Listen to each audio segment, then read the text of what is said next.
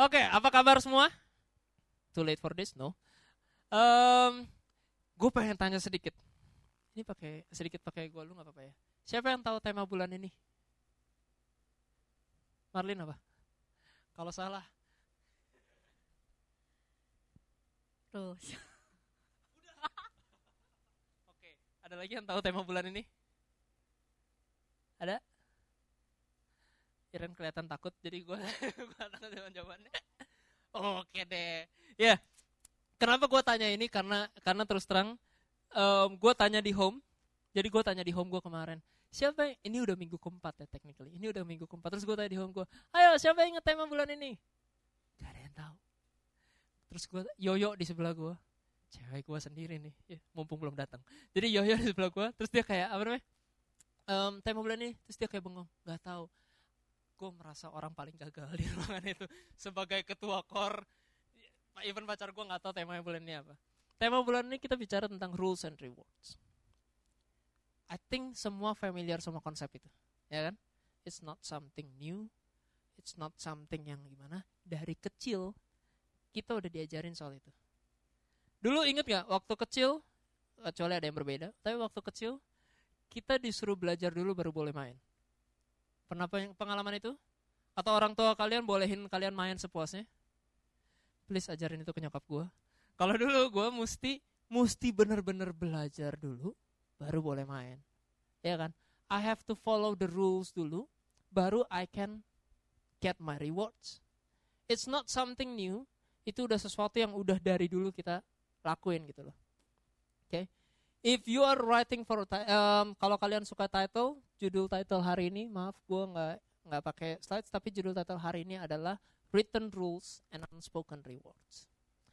Artinya peraturan yang tertulis, tapi rewards yang tidak pernah dibicarakan. Nah, waktu balik lagi ke tadi, waktu kita kecil, kita udah diajarin sama orang tua kita, ya kan?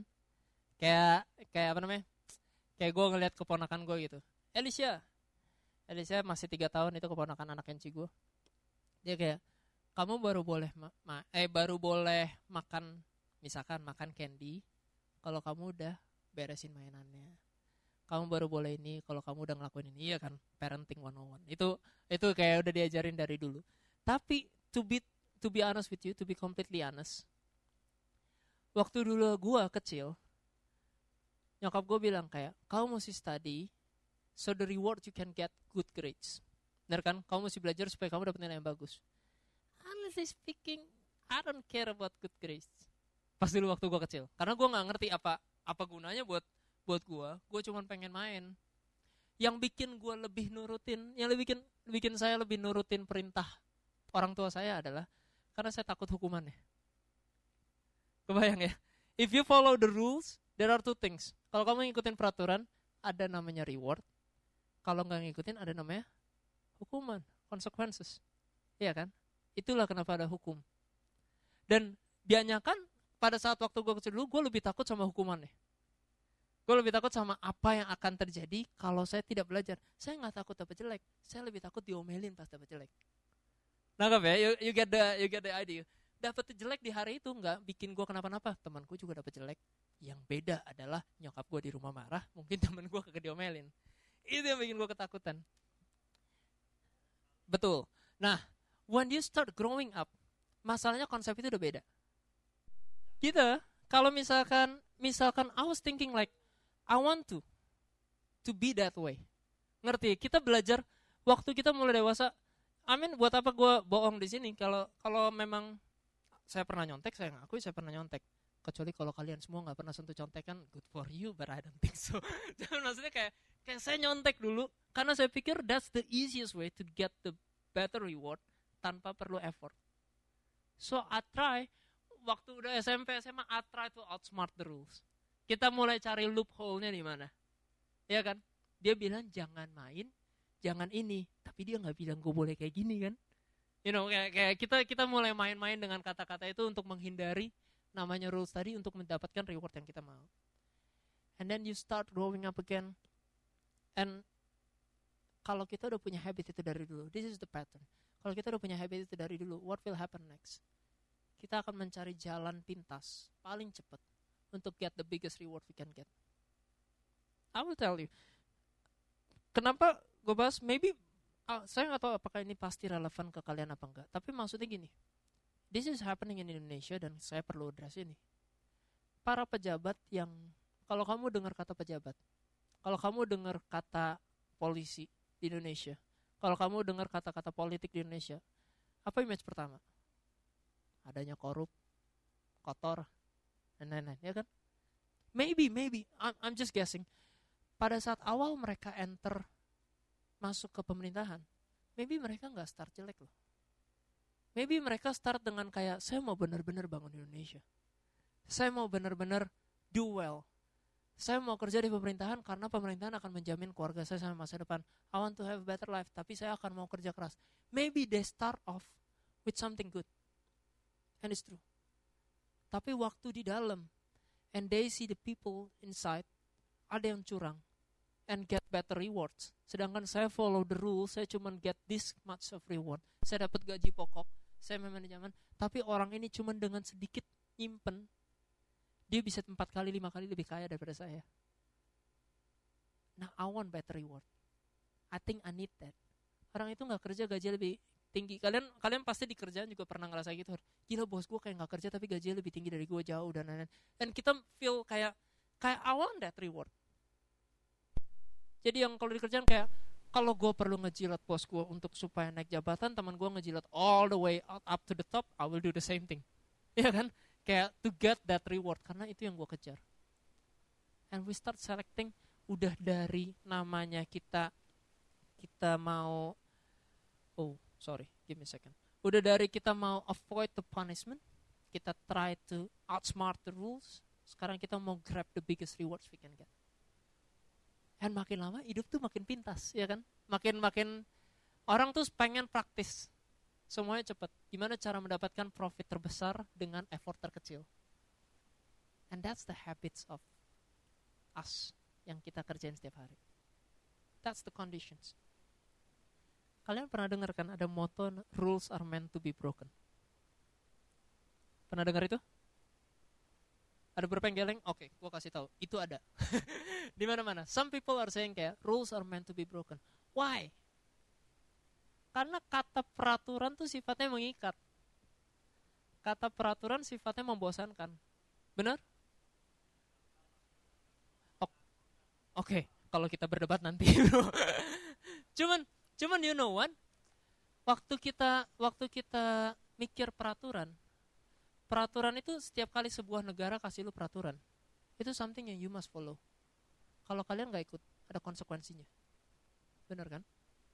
Peraturan itu bersifat membuat semua orang sama rata. Sifat kedengaran tangkapan deh jadi ketika orang dengar kata peraturan here I give you a rule di rumah. Kamu ada rule kayak gini. Itu tuh kayak pagar yang ngebatasin ruang gerak kita. So sometimes some people are eh, feel kayak gue tuh jadi nggak kreatif dengan ada peraturan. Gue jadi nggak nggak bisa explore banyak. Gue jadi gue jadi sama kayak orang-orang lain. Ih gue nggak mau jadi kayak sama kayak orang-orang lain. Gue nggak mau jadi cuma rakyat jelata. Kayak banget. Padahal maksudnya some people feel that way ketika mereka ngadepin rules. Makanya keluar beberapa term seperti rules are meant to be broken. Ketika ada sebuah rules you tend to broke the rules.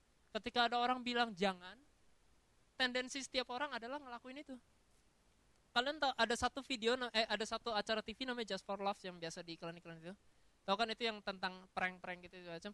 Ada satu dia kayak gini dia bikin box kayak box gitu box gede. Terus di sininya ada windownya di depannya ya. Terus di dalamnya um, basically box gede hitam hitam total nggak kelihatan. Terus di sini ada windownya kebuka bawahnya ada tulisan don't look inside gitu panah 90% semua orang yang ngelewatin itu itu peek inside jadi mereka begitu ngelihat ngelihat ke ke kotak itu, mereka jalan terus tulisan don't look inside, mereka datangin, mereka lihat ke dalam. Pas mereka lihat ke dalam ada orang dari bawah timpuk kue.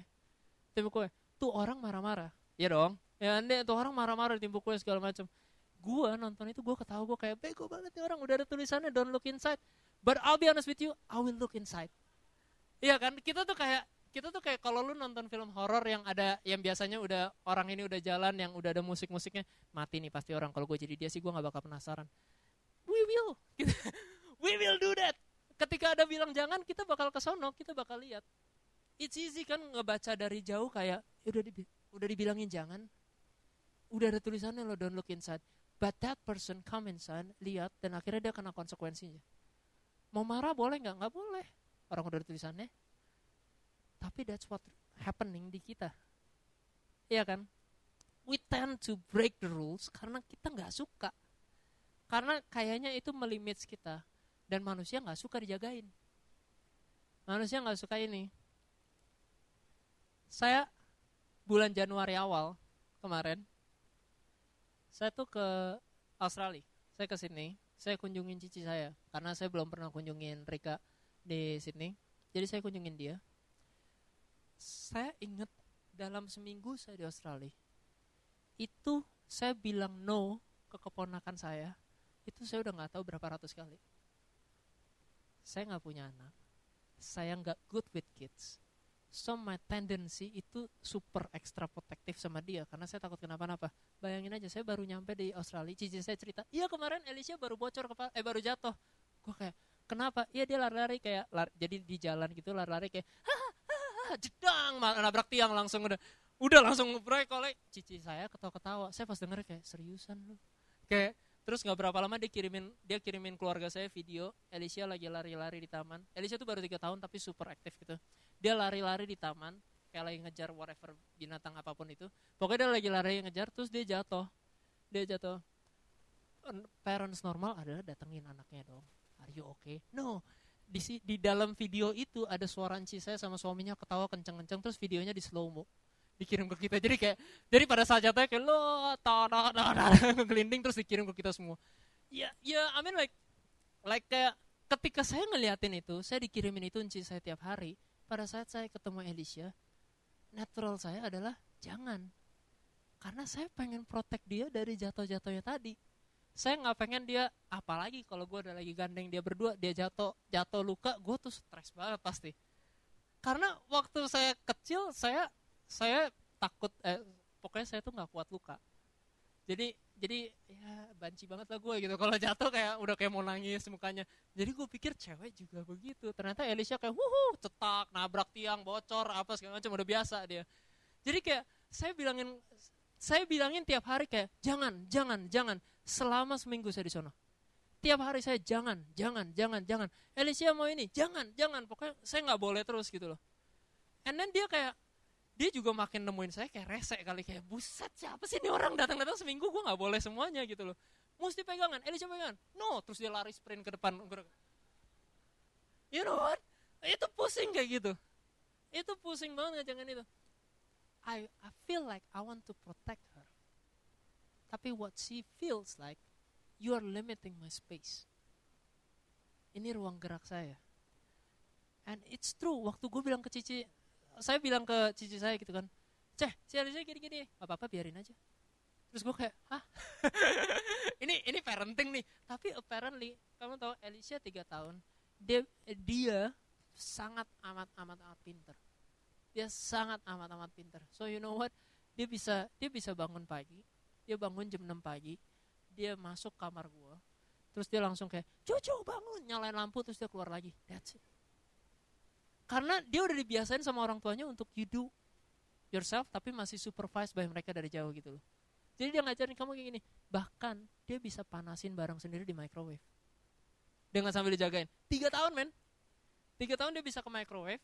Terus gue temenin dia, gue udah ketakutan. Meledak gak nih, meledak gak nih. Karena karena saya aja jarang pakai microwave. So I don't know will, will it work or not. Jadi dia dia bisa kayak gue udah mau ke ini pakai mangkok yang ini dia ngambil mangkok yang mana ditaruh makanan yang dia mau dimasukin microwave gue mau pencet nggak dikasih sama dia terus dia yang pencet I feel useless kayak I honestly feel kayak oh my god I'm so useless nih anak tiga tahun udah bisa ngelakuin semua tapi it's true I don't know her seperti enci gue kenal dia iya kan saya saya datang ketemu dia tuh bisa berapa setahun sekali paling terlihat dia jadi ketika saya lihat saya cuma tahu gini saya pokoknya no no saya mau limit her space saya nggak pengen dia terluka dan lain-lain tapi cici saya sebagai emaknya dia tahu apa yang best buat anaknya Dia tahu apa yang penting buat anaknya.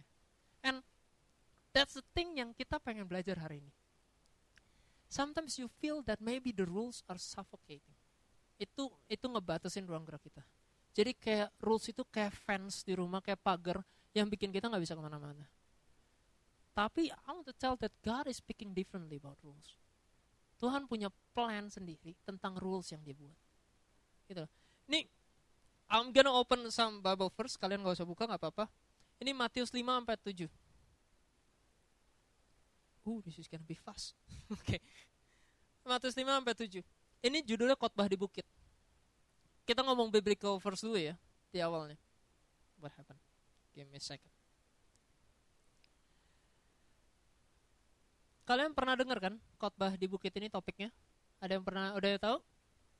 So basically ini adalah puncaknya. Puncaknya Yesus lagi khotbah, dia naik ke atas bukit terus banyak orang-orang ngikutin dia. Ini latar belakang storynya dulu. So before that dia udah panggil ke 12 murid, dia udah nyembuhin beberapa orang, beberapa banyak orang gitu-gitu. So pas dia ngelihat banyak orang follows dia, dia ke mana? Dia mulai dia mulai uh, dia naik ke atas bukit untuk berkhotbah di sana. Oke? Okay? Nah, di situ di cerita itu itu diceritain tentang hukum Tuhan dia bilang kan yang pertama yang berbahagialah orangnya ini maka dia akan ini dan segala macam it's good and then I turn into the next perikop ini bilang ini tentang jangan membunuh. Yang dia bilang kayak kamu udah pernah baca kan? Intinya di kitab Taurat tuh jangan membunuh. Di hukum Taurat. Hukum Taurat itu adalah 10 hukum Tuhan tadi. Jangan jangan membunuh. Tapi gue kasih tau kalau lu benci sama saudara lu aja technically you're doing the same thing. Lu udah berdosa. Tentang adultery, dia bilang, kamu ditulis nggak boleh berzina. Tapi kalau kamu ngelihat other woman lustfully dengan penuh hawa nafsu, kamu technically udah berzina. Dan dia bilang di ayat itu kayak, kalau satu matamu itu berdosa, lebih baik cungkil matamu daripada seluruh tubuhmu masuk ke neraka. Dia bilang, kalau satu tanganmu berdosa, potong tanganmu daripada satu tubuhmu dilempar ke neraka. Terus ada banyak lagi verse yang lain di cerita ini bahwa standarnya Tuhan jauh lebih tinggi dari tulisan 10 hukum Taurat. Tulisan 10 hukum Tuhan cuman kayak hormatilah sesamamu. Eh sorry, hormatilah orang tuamu supaya panjang umurmu di bumi, anda jangan membunuh, jangan berzina. So people find a loop there.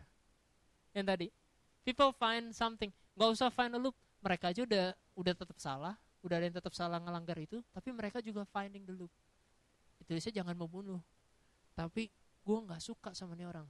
He is dead to me technically sama aja ya kan gue gua gua nggak berzina kok tapi tuh cewek seksi banget gila gue ngeliatin dia sama aja bohong gue pas baca ayat itu dia bilang kalau kamu kalau kamu technically ber, eh, kalau kamu ngeliat woman lustfully dan lain-lain segala macam cungkil matamu. Man you only got two chances. You only got two chance in life. Kalau nggak you're done. Lu udah gak punya mata lagi. That's what happened when when when, when I saw the rules dari Tuhan itu. This is so hard. Don't you feel that? You go into the church, you read the Bible, and the preacher standing here says, don't, jangan, jangan lakuin ini, jangan lakuin itu. Lalu pergi ke home, and the home leader says, don't, jangan, jangan lakuin ini itu. So the pressure is real. Kita kita mulai ke, keberatan dengan kayak, kok ini bebannya susah banget semuanya. It's not easy. It's not easy at all. Si orang Farisi pada zaman itu, they already share this word to many people. Mereka udah kasih tahu semua hukumnya. They tell the laws to everyone. Yang ada, everyone yang dengar itu makin merasa mereka makin gak layak. Ketika orang dengar hukum itu, mereka makin merasa kayak gak bakal bisa. Makanya yang suci cuma yang Farisi doang dianggapannya pada zaman itu. Yang suci cuman yang orang-orang ini yang taat hukum dan tahu hukum, gua aja kagak hafal hukumnya. Gimana gue bisa lebih benar dari mereka? Orang-orang yang lagi follow Jesus ini, yang lagi ngikut ke bukit ini adalah orang-orang yang gak tahu hukum. Orang-orang yang mungkin baru diceritain. Orang-orang yang maksudnya hidup di luar dari kamus orang tinggi statusnya. Mereka cuma totally rakyat jelata yang ngikutin itu ada satu ayat. Waktu waktu gini sebelum kita nyampe sana. Ada satu bagian di mana ketika gue baca itu semua I recommend kalian baca lima, Matius 5 sampai 7 kita nggak bakal baca di sini karena ini panjang sekali. Jadi Matius 5 sampai 7 I highly recommend untuk kalian baca. Tapi waktu gue baca itu semua what I feel pertama ini dari saya pribadi ketika saya dengar hukumnya seberat itu bahwa sejauh ini saya udah dosa what I feel is I didn't make the cut ya kan? Gimana caranya orang bisa dibilang layak? Kalau hukumnya sesulit itu. Kalau dibilang kamu udah membunuh kalau kamu benci sama orang kalau kamu udah judge orang lain dan lain-lain segala macam berapa banyak orang yang pernah gue benci? Berapa banyak orang yang pernah gue judge mungkin? Kalau dia bilang you can look at a woman lustfully I did that. I only got two chance pass out. Udah lewat men. Gue udah mesti cungkil mata dulunya I, I I did something wrong with my hands I did that. Dan ketika makanya saya baca hukum itu kok adanya makin ke pressure? Waktu saya baca sekilas saya baca kok ini tuh berat? Menjadi Kristen kok berat? Karena hukum hukumnya banyak. Don't do this don't do that don't do this don't do that. Tapi ini ini something yang saya pengen kita belajar ngerti. Matius 7 ayat 28 sampai 29 boleh bantu Jo bukain? Ada satu bagian ini yang surprise saya. Matius 7 ayat 28 dan setelah Yesus mengakhiri perkataan ini perkataan ini yang dimaksud adalah Matius 5 sampai Matius 7 seluruh khotbah dia. Dan setelah Yesus mengakhiri perkataan ini takjublah orang banyak itu mendengar pengajarannya. Ayat 29 sebab ia mengajar mereka sebagai orang yang berkuasa tidak seperti ahli-ahli Taurat mereka di versi The Message saya lebih saya lebih suka Matius 7 uh, 28 when Jesus concluded his addresses, the crowd burst into applause.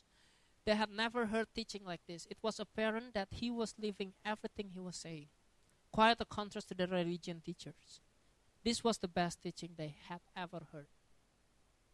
Waktu orang banyak itu dengerin Yesus khotbah, instead of feel oppressed, instead of feeling I didn't make the cut, instead of feeling saya nggak layak, ada tempat ini.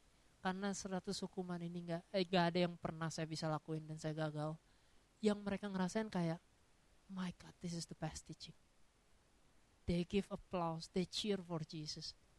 Karena mereka tahu this man yang lagi ngajar hukum dia follow the rules dia take the rules seriously. Dia kerjain hukumnya. Karena di, di compare adalah banyak orang Farisi mungkin datang ke mereka kayak you know what? Ini hukumnya. Kamu nggak make the cut. Lu najis. Lu kastai di bawah gua. While I make it sedangkan Tuhan Yesus datang come on we can do it together. Come on this is for you and for me as well. These rules apply to you and applies to me as well. Yesus tetap di bawah hukumnya di Matius 5 dibilang saya datang bukan nih buat ilangin hukum saya datang bukan buat supaya hukum itu hukum Taurat jadi nggak ada. No, semua hukum Taurat tetap ada. Artinya hukum jangan membunuh, jangan berzina, semua hukum yang tadi gue sebutin itu tetap ada. Itu tetap berlaku di kehidupan kita. Tapi Tuhan bilang, I come to fulfill the law. Dia datang untuk buktiin bahwa dia can live through the law dan melakukan semuanya dengan benar. Maybe sekarang kita denger ini bisa bilang kayak, Yesus kan 100% Tuhan. Of course he can follow the law. Dia Tuhan. Kalau kalian perhatiin seksama that's why the Bible is interesting. Matius 4 menceritakan gimana Yesus dicobain sama iblis. Karena iblis pengen proof bahwa kamu tuh Tuhan loh and he's God.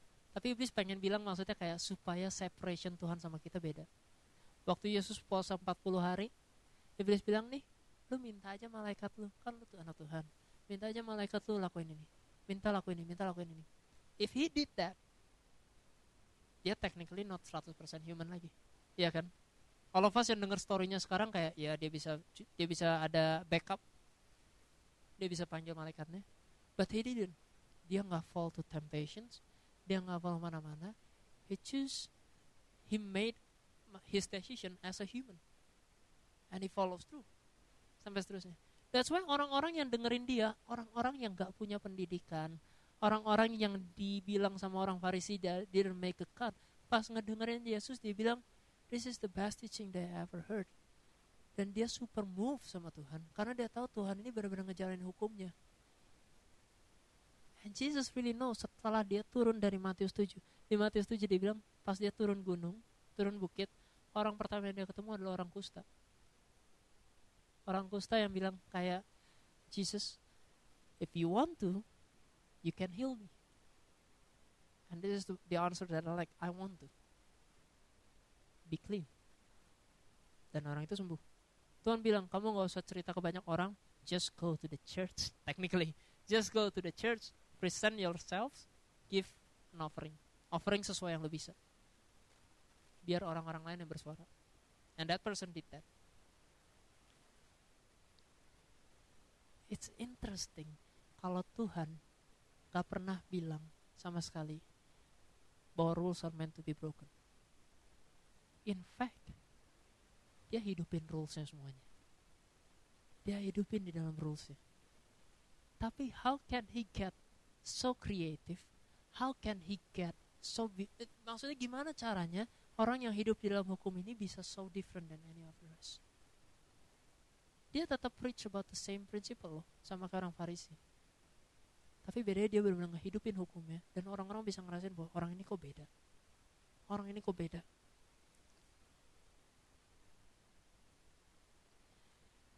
Orang tuh saya, saya pribadi. Saya pribadi waktu saya mencoba ngerjain sesuai hukum. Kadang-kadang itu berat. Dan kadang-kadang itu di luar dari kapasitas kemampuan saya. Dan jadinya akhirnya ya I lose it. Saya ngalah. Biarin deh dosa-dosa sekalian. Ini nih sekalian. Percuma susah soalnya. Jesus want to take that away from you. Jesus nggak mau kalau image hukum yang ada di Alkitab sekarang bikin kita jadi ketakutan. Dia nggak mau bikin apa yang kita pelajarin sekarang jadi jadi something yang oppress kita, something yang neken kita. Aku boleh panggil Amel by the way? Minta tolong. Jadi sesuatu yang neken kita. We think kayak tadi, kita pikir pertama bahwa hukum itu menekan dan membatasi kita. Padahal yang dimaksud Tuhan kalau kamu hidup di dalam hukum, kamu hidup di dalam promise Tuhan. Itu yang dia janjiin. Kalau kamu keluar dari hukum, kamu keluar dari promise Tuhan. But don't get this wrong. Kasih karunia Tuhan tetap ada sama kita. Itu yang beda. Even kita keluar dari hukum, kasih karunia Tuhan tetap ada sama kita. Tapi the problem, kita nggak bisa understand promise-nya apa kita nggak bisa ngerti promise-nya apa. And that's why kenapa kita hidup dalam dalam rasa maksudnya gue nggak puas, gue nggak cukup, gue nggak puas, gue nggak cukup. And we always wanting for more. We, it feels like you will never be content in your life. Musa follow God's rule everywhere he goes. Until at the end of the day, he didn't follow one God rule. Dan Tuhan bilang, sorry. Lu keluar dari promisnya. Musa nggak bisa masuk ke tanah kanaan. Tapi Musa bisa lihat tanah kanaan. Tapi kasih sayang Tuhan sama Musa tetap sama. Whether you follow the rules or not. Whether he follows the rule or not. Tuhan tetap sayang sama Musa. Same condition with us. If you didn't follow the rules, if I didn't follow the rules, what I fail to notice is His promise. Apa yang bikin saya jadi susah hidupnya adalah karena saya nggak bisa nangkep janji-janjinya Tuhan buat hidup saya apa. Saya nggak bisa merasa cukup dalam kehidupan saya karena saya pikir saya udah ngelakuin segalanya tapi kok nggak cukup. Kamu punya gaji 5 juta, kamu akan minta 10 juta. Kamu punya 10 juta, kamu akan minta 20. And it keeps climbing up. Karena di atas langit masih ada langit, ya kan? And you will never ever be content. There's a man named Paul di Alkitab, seorang rasul yang sudah super hits, yang udah udah writes everything, yang udah apa? And he tells me, and dia tulis di Bible dia bilang kayak gini, I've learned the secret of contentment. Dia bilang, dia bisa di penjara. Orang ini gila, dia bisa di penjara. Dia bisa nulis surat para jemaat-jemaat and give blessings to many other people. Most perjanjian baru yang kita baca ditulis sama dia, men. Di dalam, bukan di dalam situasi terbaik dia. Tapi situasi terjelek dia. And when I learned that, I think bener, paling susah buat seorang manusia, itu adalah merasa namanya cukup. Because when I tell you, hey, you're good enough. You feel like, oh gue stop dong. Gue gak mau pursue more dong. Nanti gue dibilang cepat puas sama orang. Gitu. And believe me, I understand that. My family always think, keluarga saya selalu pikir saya orang yang cepat puas. Karena my mom is a business woman, sedangkan saya orang yang lebih persu di karir. Jadi bagi dia kayak, lu cepat puas sama gaji segini, lu cepat puas sama gaji segini. I never did. I, I focus on what I'm working, supaya one day saya bisa move on. Tapi ini contentment, ini kamus contentment yang sebenarnya. Contentment is saying, it's enough for me, and it's more for other people. Itu contentment. I had enough for me. Blessings Tuhan enough for me. But there is more for other people. So you start pouring out what you have to other people. You start giving out what you have for other people because they need it. They really need it. Some people think that being content is being just for myself ya cukup. Dan habis itu you don't want to do anything else. No, Tuhan bilang kayak you still pursue something more. Kau masih kerjain sesuatu yang lebih. Pakai tanganmu, pakai talentamu, lakukan selalu yang terbaik. Kenapa? Karena orang-orang lain yang menikmati buahnya. You know how it's funny? Kalian yang follow the rules, tapi orang lain yang terima rewardnya. Can you imagine that? Kita yang capek-capek setengah mati follow, following God's rule, supaya orang lain terima rewardnya. Supaya orang lain ngerasain buahnya. Is it fair? It sounds it didn't. Buat ukuran dunia nggak nggak adil ya kan? Lu paling anti pasti kayak gitu kerja kelompok aja deh.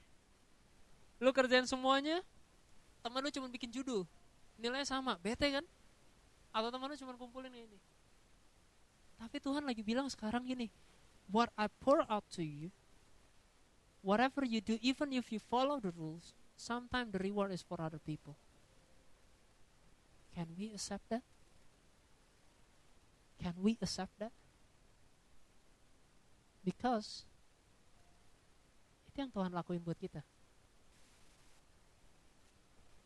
Kalau kita nggak ngerti itu, kalau kita nggak ngerti apa yang Tuhan lakuin buat kita, kita stuck in the loop bahwa kita nggak akan pernah konten dalam kehidupan kita.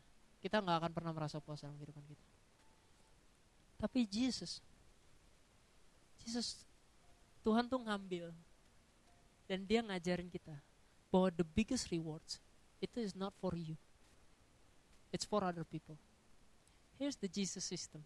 Our system tadi adalah we avoid the consequences, we avoid the punishment, we try to outsmart the rules, and we try to grab the biggest rewards. That's our system, human systems. Tapi Jesus system dia bicara kayak gini. I will take the consequences. I will take your consequences. I will take your punishment. Let me handle that. I will fulfill the rules. I will follow the rules. Saya nggak dia nggak akan coba outsmart the rules, but I will follow the rules. Semua yang sesuai ada firman. And I will give the biggest rewards. That's Jesus. Meanwhile, we humans, we think that we want to grab the biggest reward for us. Jesus is thinking, no, I will give the biggest rewards to other people.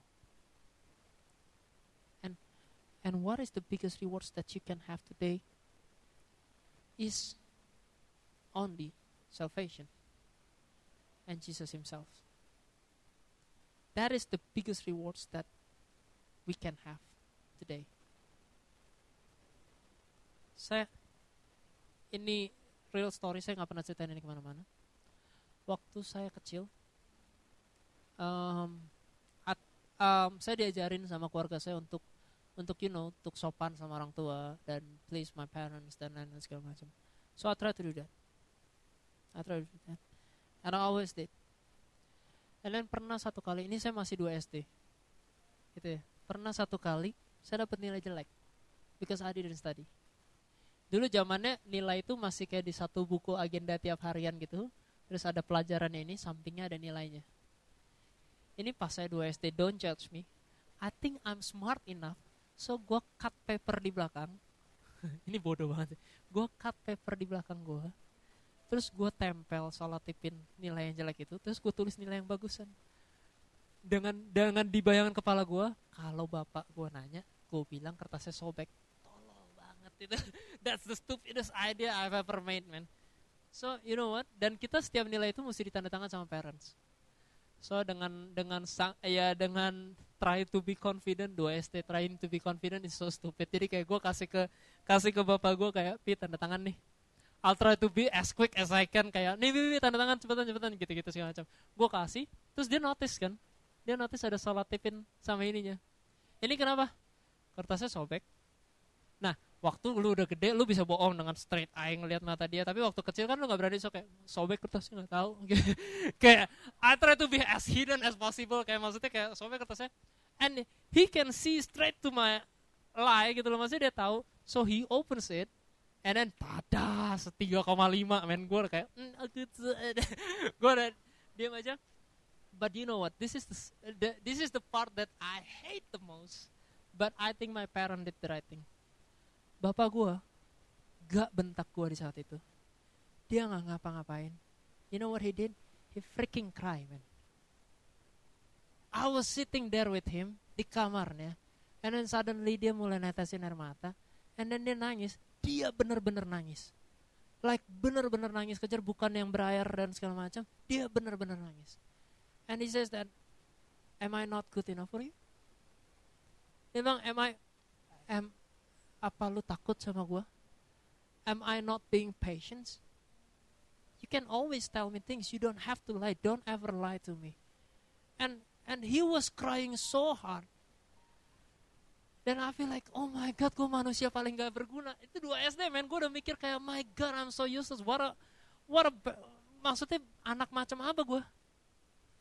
And then cici gue dua-duanya nangis. Tapi Papi kenapa lihat nangis mereka peluk gue udah kayak gue cacing gue tuh nggak berguna men. And then my mom my mom datang my mom yang gahar itu begitu dia datang lihat bapakku nangis my mom cuma diam aja. She just she just silence.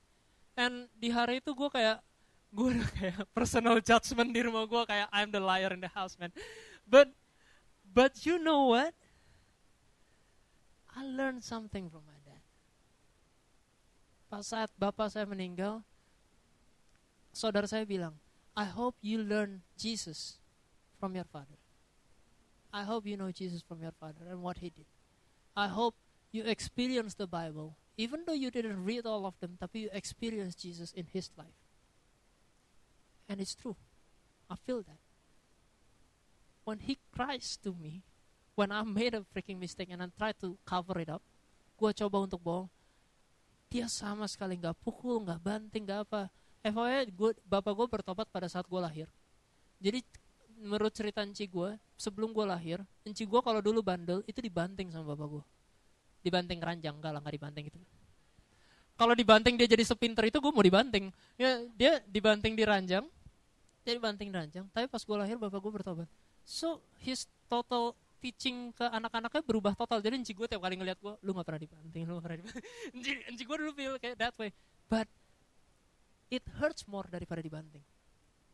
Ngelihat bapak lu nangis dan bilang kayak, you know what, you can always share to me. Kenapa lu takut? Ngapain lu bohong? Dan gue sakit, sakit banget maksudnya pas dia bilang kayak, kayak, am I not good enough? I'm sorry I'm not being a good parent. Wah kejar gue nangis di sana. Because, because what I feel is I don't deserve that kind of treatment. What I deserve is rotan, what I deserve is punishment. What I deserve PlayStation gue, Nintendo gue dibuang dan lain-lain segala macam. That's what I deserve. Tapi what I get is, he says, am I not good enough for you? You can always share to me. I love you anyway. And that's what he freaking did.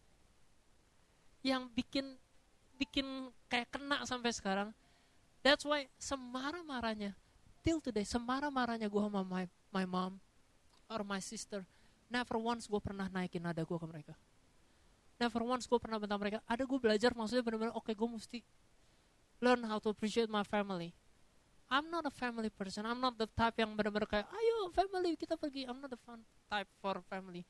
Tapi I learn to respect my family family. Karena bapak gue ngajarin itu dari dulu and when I see that and now I remember today isn't that what Jesus did to us why are you hiding from me why are you hiding from me? I don't care if you made a mistake. I don't care if you follow the rules or not. I don't care if you, you know what? I really don't care about your ex. Karena kasih gua cukup. And it's more than enough. And he never cares kalau kalau actions kita kadang-kadang, my God, I'm standing here none of my actions are worthy enough untuk bikin gue berdiri di sini. None. Totally none. Nobody in this place are deserve enough untuk kita bisa duduk dan menikmati AC ini none of us. Karena yang punishment yang harusnya kita terima adalah punishment. Yang harusnya kita terima adalah pain yang harusnya kita terima adalah consequences of our sins. But no, we didn't receive that. Malah yang kita terima Tuhan. Malah yang kita terima Jesus. And all His love, and all His grace, and all His promises, and all His goodness and kindness in our lives. That's what we receive. Jesus is saying, then even if you don't follow the rules, my grace is still for you. But if you follow the rules, you will receive my promises as well.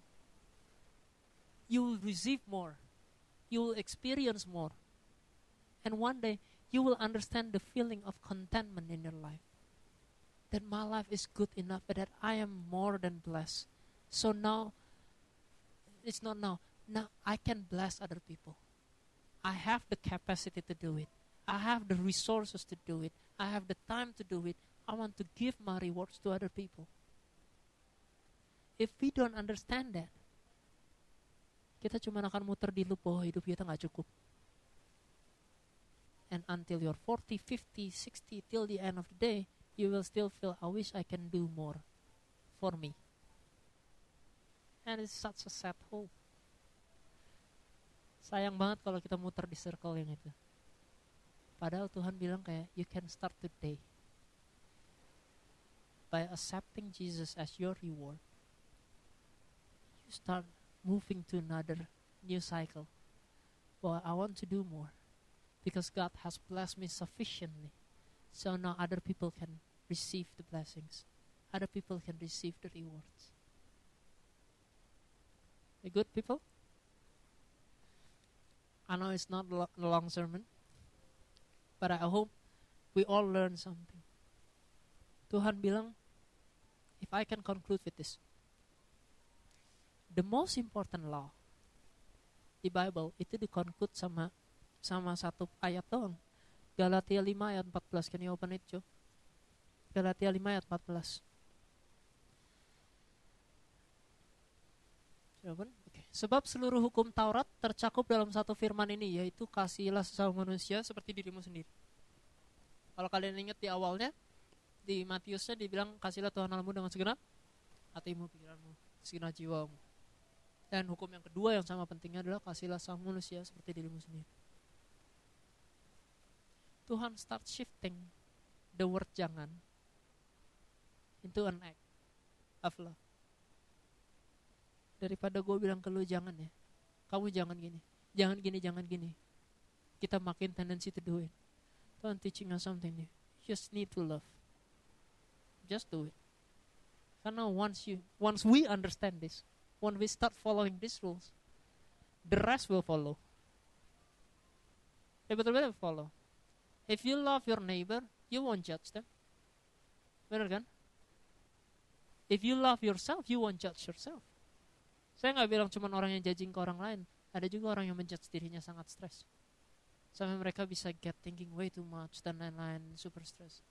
And I, I, I'll be honest with you, I'm in that conditions. I'm in a positions where I really judge myself. Okay, I, don't deserve it. I didn't make the cut. I shouldn't be preaching this Sunday dan lain-lain segala macam.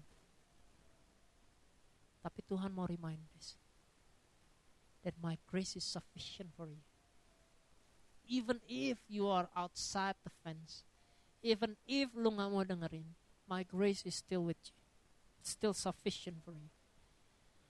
So what we just need to do is just to embrace those grace. Dan kita mulai nikmatin. Stand up. No, stand.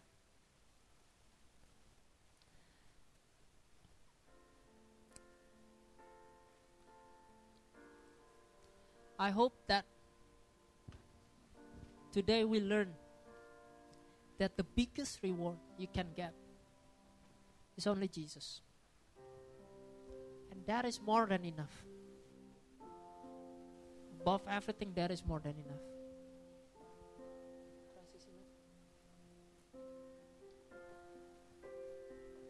And and I pray kalau hari ini hari ini ada yang feeling like like I don't deserve it, I didn't make the cut.